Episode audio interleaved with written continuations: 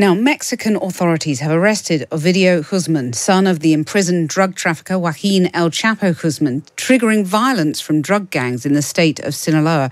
Jon Bonfiglio, who's the Times Latin America correspondent, joins me on the line to bring us the very latest on what's been a, a pretty dramatic and violent situation. Jon, good afternoon to you. Good afternoon. So, it has been a night of violence. Um, tell us what is the latest situation?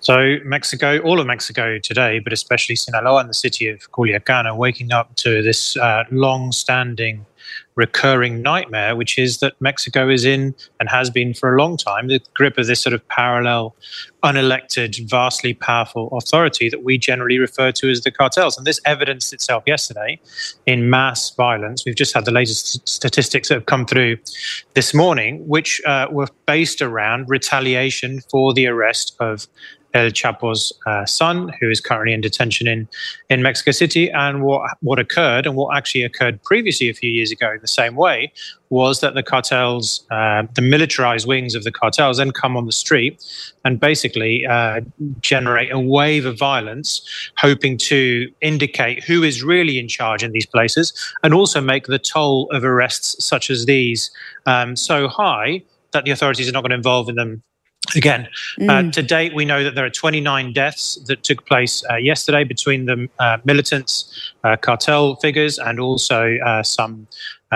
belonging to the authorities. But the city of Culiacan is currently under something like uh, you know, the siege, if you like, with roads blocked, um, various vehicles on fire, and, and, so on. Nobody really moving in or out. To the extent that even the airport yesterday, uh, there was gunfire at the airport, and some uh, airliners were shot at, including an arriving military airliner bringing reinforcements, uh, was machine gunned at, as, mm. as it was landing at the airport in Culiacan. I mean, it's extraordinary, isn't it? When you think about, you know, cartel members seizing a Red Cross ambulance, reportedly, um, you know, incredible sort of breakdown of, of social order. And you talked about this unelected cartel, you know, taking charge.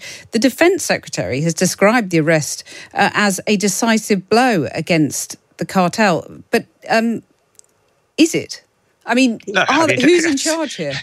It's not remotely controversial to say that it's going to affect the cartels and not a jot. I mean, you, you, you said, interestingly, Cathy, that it was a breakdown in the social order. I, the social order are the cartels. I mean, largely speaking through vast swathes of Mexico, but very mm. specifically in Culiacan, which since forever has been the home to the Sinaloa uh, cartel uh, and, and, and El Chapo. I mean, stories are legion of, you know, their appropriation of that particular space. And, and if we're thinking about what effect this is going to have. So in 2019, El Chapo himself, one of the most famous, maybe with uh, Pablo Escobar, uh, drug kingpins of all time, was imprisoned in New York, and the authorities said, broadly speaking, the same thing that this is going to be, you know, knock the heart out of uh, the Sinaloa cartel and it was going to be end of their functionality and so on. And they exist in exactly the same way mm. as they do then in terms of their strength and, and motivation. So nothing's changed. So this always, I think, when these things take place, it's fundamentally a two things. One is it's a PR stunt. So it's something for the media and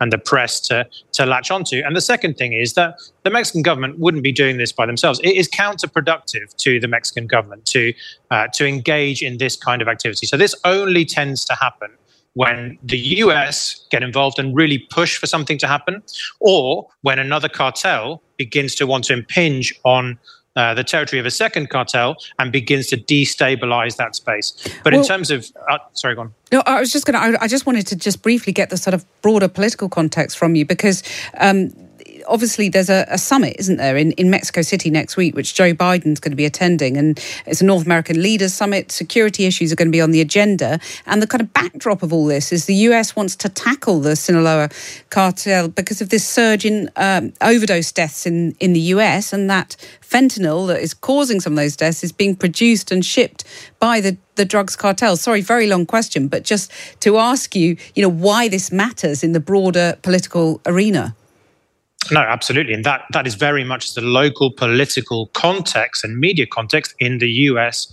Uh, north of the border. Here, it's a very different, uh, you know, context where people are dealing with an epidemic in violence, which emerged since uh, 2006, since the war on drugs and inverted commas uh, began, which has led to in excess of 300,000 deaths. So here, nobody really has any maybe they have an awareness of what's taking place with the likes of fentanyl and various other drugs north of the border but the local context here is much more visceral and damning and present and that involves uh, if you like blue on blue cartel on cartel violence w- generated by the fracturing of cartels which has led to uh, the kind of levels of, of violence and deaths that are more usually associated with a war zone. Mm.